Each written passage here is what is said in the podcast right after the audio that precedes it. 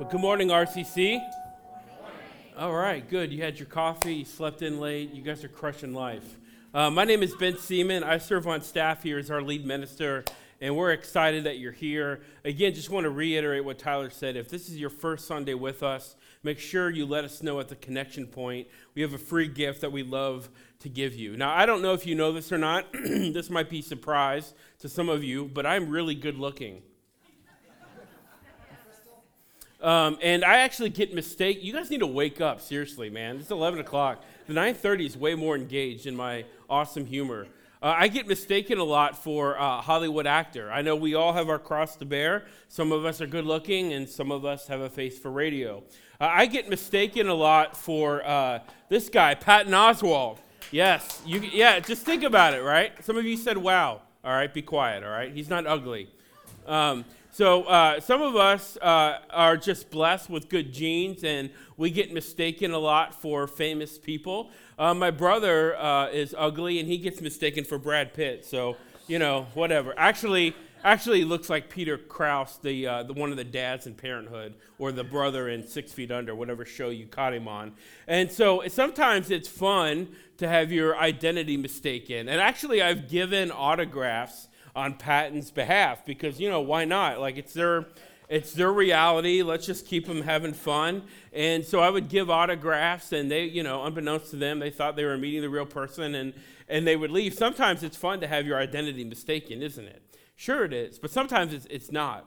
My, uh, my first student ministry position uh, was at a really small town outside of Cincinnati, a town of 900. There was one four way stop sign. You had to drive like 45 minutes to Starbucks or any grocery store worth, you know, any sense of healthy food. It was a food desert for sure.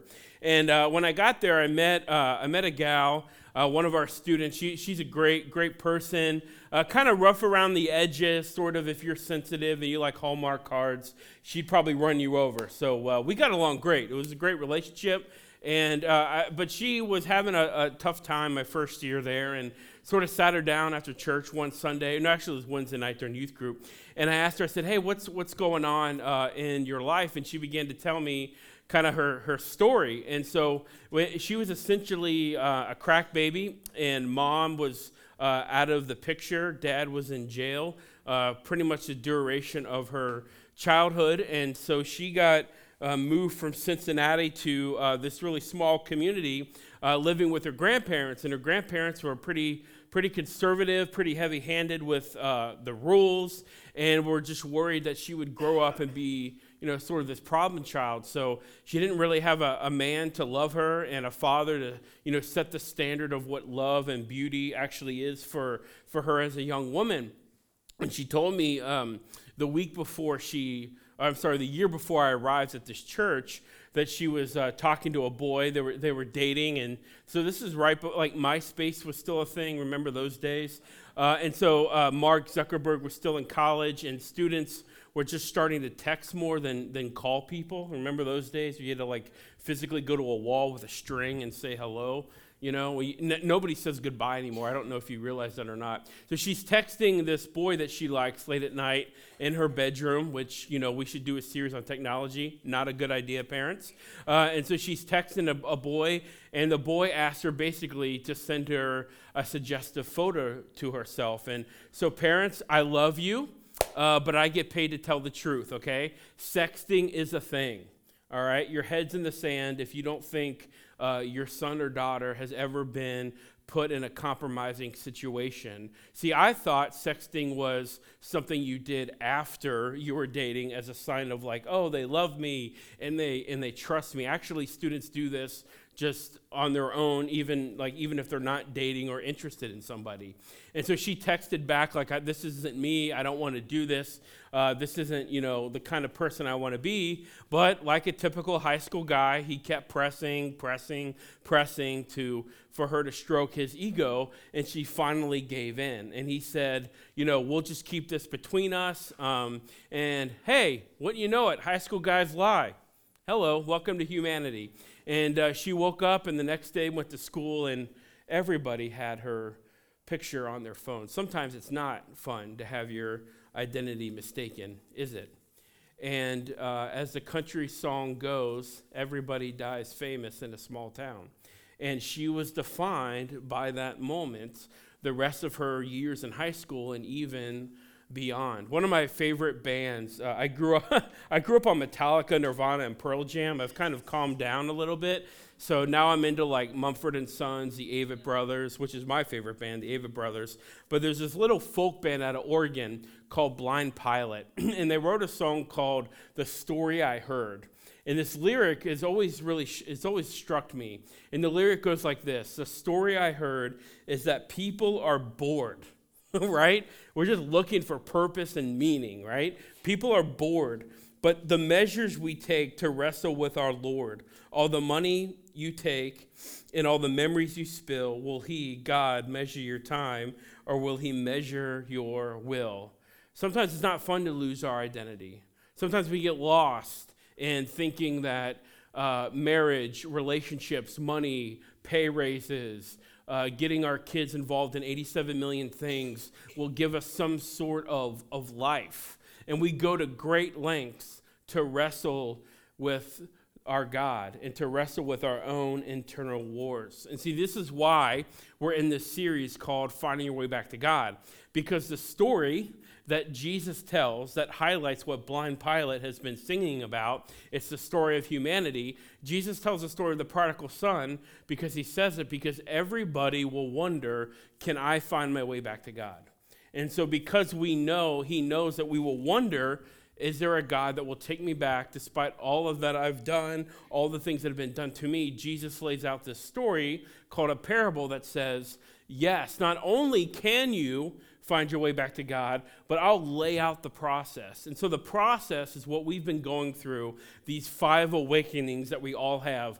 Whether you consider yourself religious or not is irrelevant. We've all had these. And the first one uh, is the awakening to longing, where we all ask ourselves, is there more to this life? Is there more to this nine to five job, parenting, money, sex, uh, you know, drugs, alcohol, whatever we do to find meaning and fulfillment? Or is this sort of it? And then at the end of our lives, everything just sort of kind of goes in the box and we go into this eternal dream where we fall asleep and that's it. We're out of our consciousness. The second awakening is the awakening to regret. Like, what do we do when we've gone away from God or away from our responsibilities? We've run from relationships and we start coming to our senses. Can we actually go back to God. And last week we talked about the awakening to help, right? Like, if I go back to God, if I start going to church for the first time, what is that experience like? Have you, do you remember that the first time you ever went to a church? Or maybe, you, like me, you grew up in, in the church and you've never had really that experience. But Look, it's a big deal when people come the first time to hear, and it's a big deal when you invite your friends. We take that very seriously here because when people come to church for the first time, part of maybe what they're asking is Is there a God that actually loves me and help, can help make sense of my life? And so today, the fourth awakening is the awakening to love. Now, the prodigal son has come home. We talked about that last week. But what happens in that exchange? And I think for a lot of us, if you grew up in the church, is that Christianity is sort of about the cross and that's it. In other words, you become a Christ follower, you go to the cross, receive salvation, and then you sort of move on to like learn bigger and better things and you get debates with people on social media about when Jesus is going to return, right? And the next thing you know, all you own is canned foods for the second coming and you're wearing like pajama pants all the time and you have no friends, right? The point of Christianity and the point of the gospel isn't that you go beyond the cross, is that you go deeper into it. In other words, we all have layers. We have stories. We have false identities. We live our, our false self. When people ask, you know, is this person extroverted or introverted. We talk about our personality, and that's often our personality is what we project on people to get what we want, make sure people like us, and that we can actually move forward and advance in life. And a lot of that stuff is our net, our false self projecting uh, on uh, to other people. And so we come today going, okay, the, fa- the son has come home now what? And so in Luke 15, we see this beautiful exchange that the son actually is going to awaken to love. So if you have your Bibles, you can turn to Luke 15. Uh, if not, it'll be on the screen. In Luke 15, 21, Jesus continues the story. He says, The son said to him, Father, I've sinned against heaven and against you. I'm no longer worthy to be called your son. And I love what the father does. He doesn't even listen to him, right? He goes, But the father said to his servants, like he totally ignores his son. How many of us, right? We've been in the doghouse with our spouse and we sat in the car a little longer than we should trying to come up with a plan, right? Maybe we bought flowers or candy or something that connects with our spouse. And hopefully that this would be a peace offering so maybe we can stay uh, at our house and maybe sleep on the couch that night and not look for another place to lay our head but when the son comes home it looks like as if the father is just ignoring his plea for forgiveness just overemphasizing the fact that you're loved like we'll have time to talk about what it was like to eat with pigs, son. We'll have time to talk about what it was like to party your brains out and sleep with whoever you wanted and drink and shoot up whatever you. We have time for that. We'll have time for that. But right now, we need to celebrate. And so the father says, Quick, bring the best robe, put it on him, put a ring on his finger and sandals on his feet. Bring the fattened calf and kill it. Let's have a feast and celebrate. For this son of mine was dead and now he's alive again. It's really important to know this, friends, that in the New Testament, Jesus never says you're a Christian or a non Christian. Jesus says you're either dead or you're alive. And there's a lot of us that wear the label Christian, but we're dead inside. We have no life in us. And that's what Jesus came to give us life to the fullest, not religion, not another label for us to hide behind. I read this quote this week from Richard Rohr. He said, uh, Religion is the safest place to hide from God. And, and we do that a lot, don't we? And so Jesus never uses the language, you're a sinner or you're, you're a Christian or a non Christian. He just says people are either dead or they're alive, which I thought was kind of interesting, even how we use language today. At the end, he says, uh, He was lost and found. So they began to celebrate. And what's beautiful about this moment is that if, if coming back to the Father was sort of um, the salvation moment, like when we come to the Lord and we say, okay, we get it, we, we're repenting of our sin, we're believing the Jesus story, we want to confess Him as Lord, and we want to express all of that awesomeness in the waters of baptism, then we would say, when He awakens to love, not only does he receive salvation, but the prodigal son is going to receive gifts of his salvation. It's like when you follow Jesus, it's like Christmas every day. Not that we should treat Jesus like Santa, okay, in commercialism, but the son is going to realize how much the love of God is going to um, be lavished on him, as 1 John chapter 4 says in the back of your New Testament. The son receives a ring, a robe, and sandals. In verse uh, 22 of chapter 15, the father says, Quick, bring the best robe, put it on him, put a ring on his finger, and sandals on his feet. The robe was a symbol of rest. Now, I don't know about you, but in my family, uh, I wake up first. I like my quiet time. And so it's my job to start the coffee. So I want to be married for a long time. And so, caffeinated spouse is a good spouse. And uh, I like uh, starting the coffee, sitting on the couch, and kind of sinking into my robe. It kind of envelops me, kind of makes me feel like a, I don't know, like a king or somebody special. Maybe I have a, a complex and I need to watch Dr. Phil. But there's a, there's, a, there, there's a sense of comfort that a robe brings you, doesn't it? And it's the same, the same is true for this prodigal son, that a robe was a symbol uh, of uh, rest. You see, in Ephesians 4 24, Paul says, Put on the new self, created to be like God in true righteousness and in holiness. See, here's what's most true about you. You ready? What is most true about you, okay, religion aside, denominationalism aside, YouTube, people yelling at each other aside, the most true thing about you is this that when you were born, uh, in uh, the hospital that you were born in or the home, or may- maybe you've got a cool story and you were born in the woods. Like, I would love to know more about that. I'm always up for a good story. But when you were born, the most, the truest thing about you is this that you were a beloved son or daughter of God.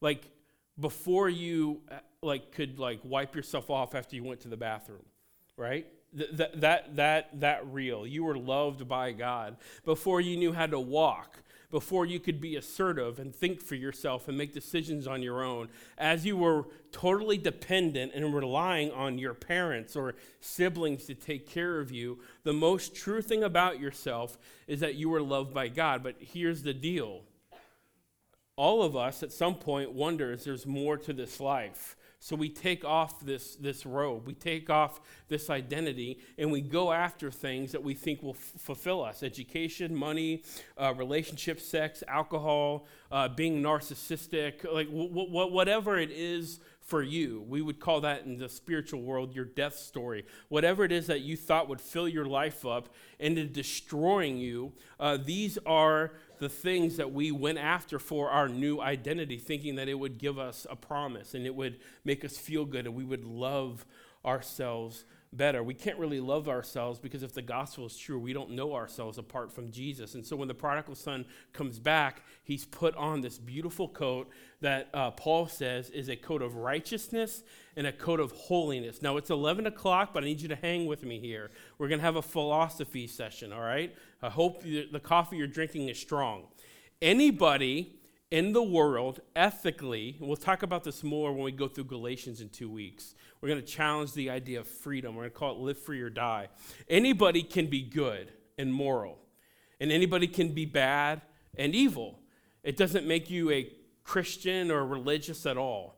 And so we, we like to, in the spiritual realm and in the church world, we like to ra- throw around this word like hypocrites or, you know, I thought they were a Christian or this or that.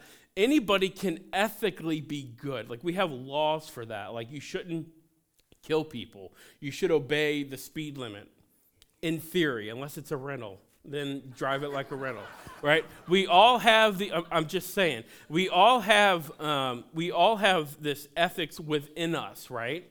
And so there's this morality within us. But you cannot be holy. You cannot be righteous on your own merit.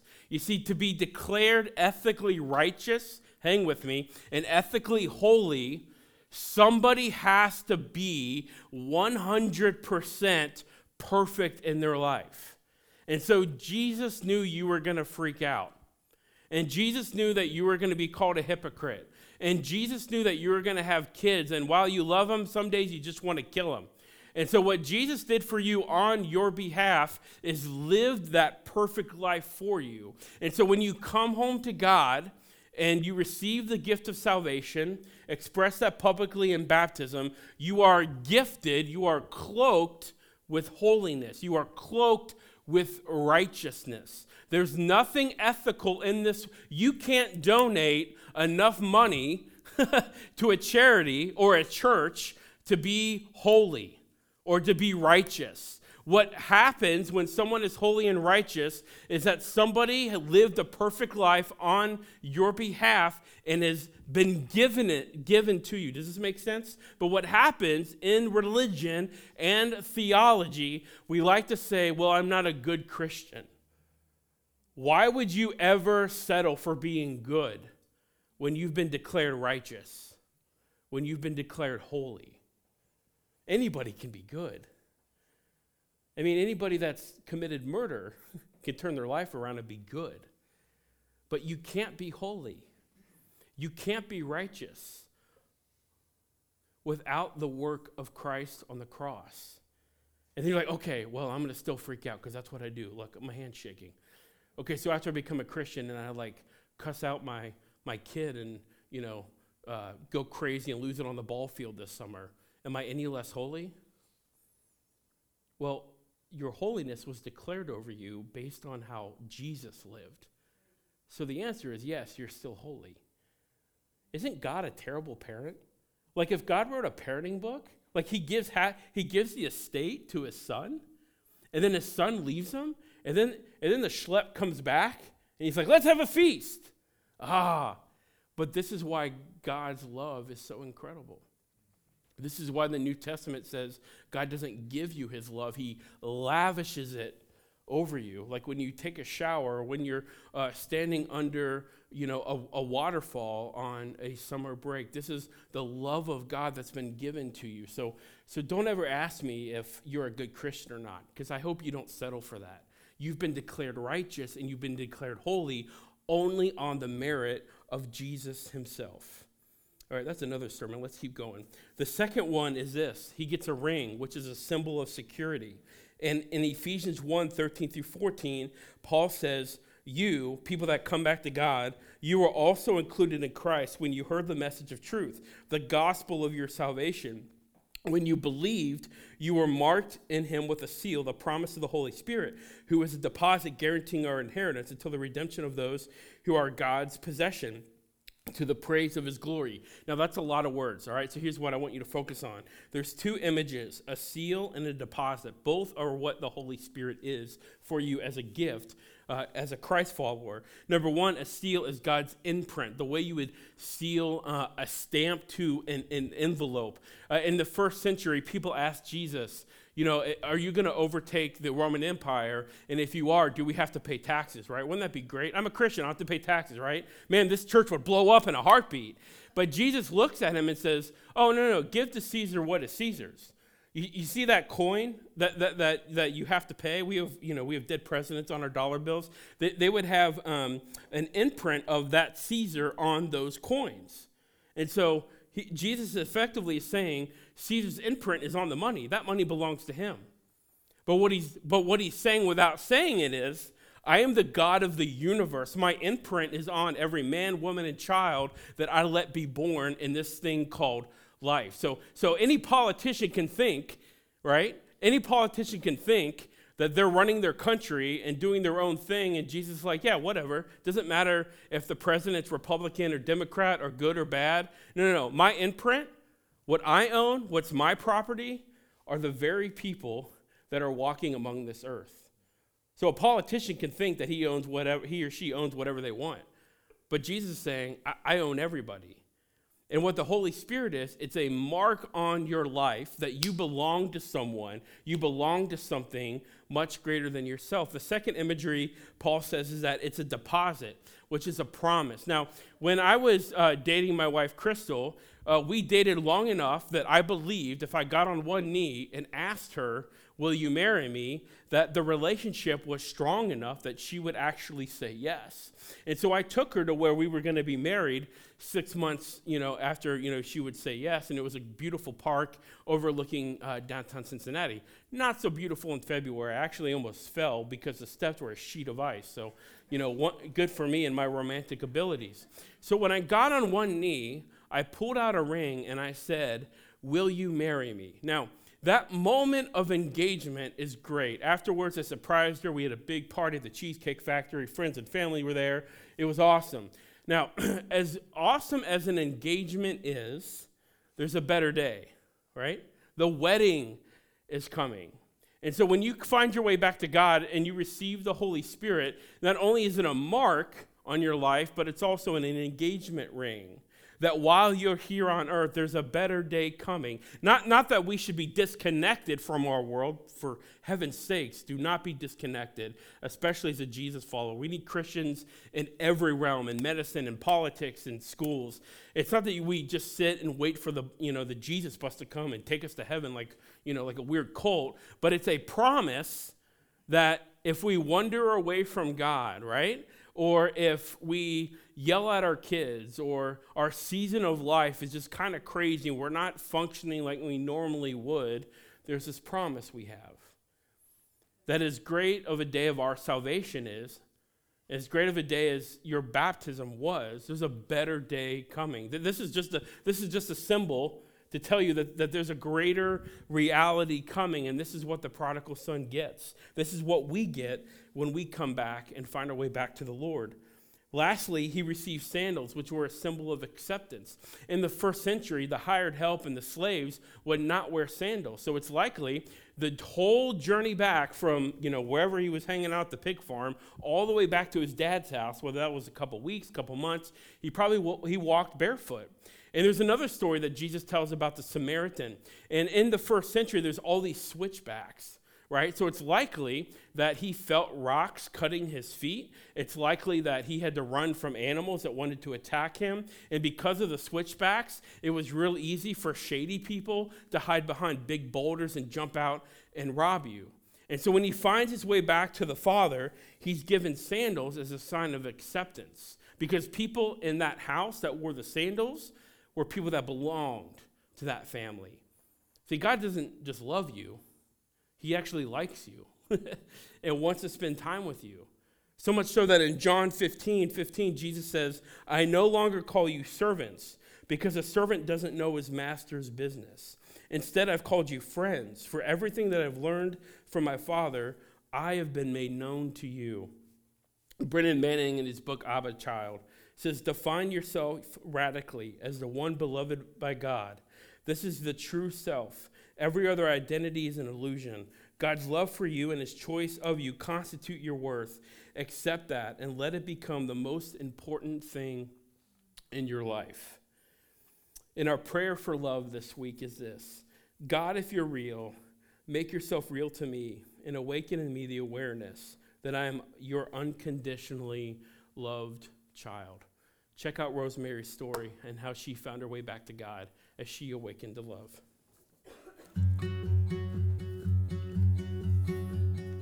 I went to church and um, I went because I was we were supposed to, and so I did. It wasn't every Sunday. It was when I felt I needed him. Did the teenager things, dabbled in alcohol and, and, and, and drugs. And I don't know what I was looking for, um, but I wasn't finding it. And some of those um, choices that I made as a, as a teenager, you know, just fill me with regret. Um, I wish they weren't in my story. I wish I could just start over.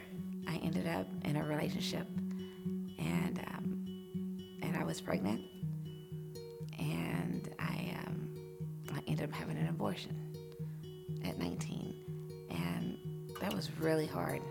I didn't want God to be there seeing what I was going through, seeing what I was doing. So in my head, I just didn't. I, you know, my prayers were that He was He wasn't looking at me. He wasn't listening or watching, over me. When I was 20, I ended up getting pregnant again and um, carried my daughter to term, and I became a mom. Um, shortly after that, she was about a year old. Um, I started going back to work, and I met um, I met my uh, my soon to be husband. And I felt like that was my second chance, that God put him in my path for me to, to help guide me. We would go to church um, and we would go consistently for a while, and then things were good. So he wasn't as needed in our head, but so obviously we weren't going about it the right way. We weren't having the relationship. We did our best. We tried it as best as we could. But when we finally had the opportunity to move to Illinois, um, my at that time my freshman had said, okay, but we have to go to church every weekend. We agreed, and I researched some churches, found one that I that I thought the whole family would like. You know, knowing that we had the best intentions, we were still having a hard time um, with uh, working things out. We were a blended family. This one particular Sunday that we both remember, we were having a very bad week. Um, and it had gotten to the point where I was ready to move back home with my girls. And I was done. I was ready to throw in the towel. And the pastor came to the, um, the stage and was talking about there has to be some people in the audience that um, that are having a hard time, that are ready to be done with it, marriages.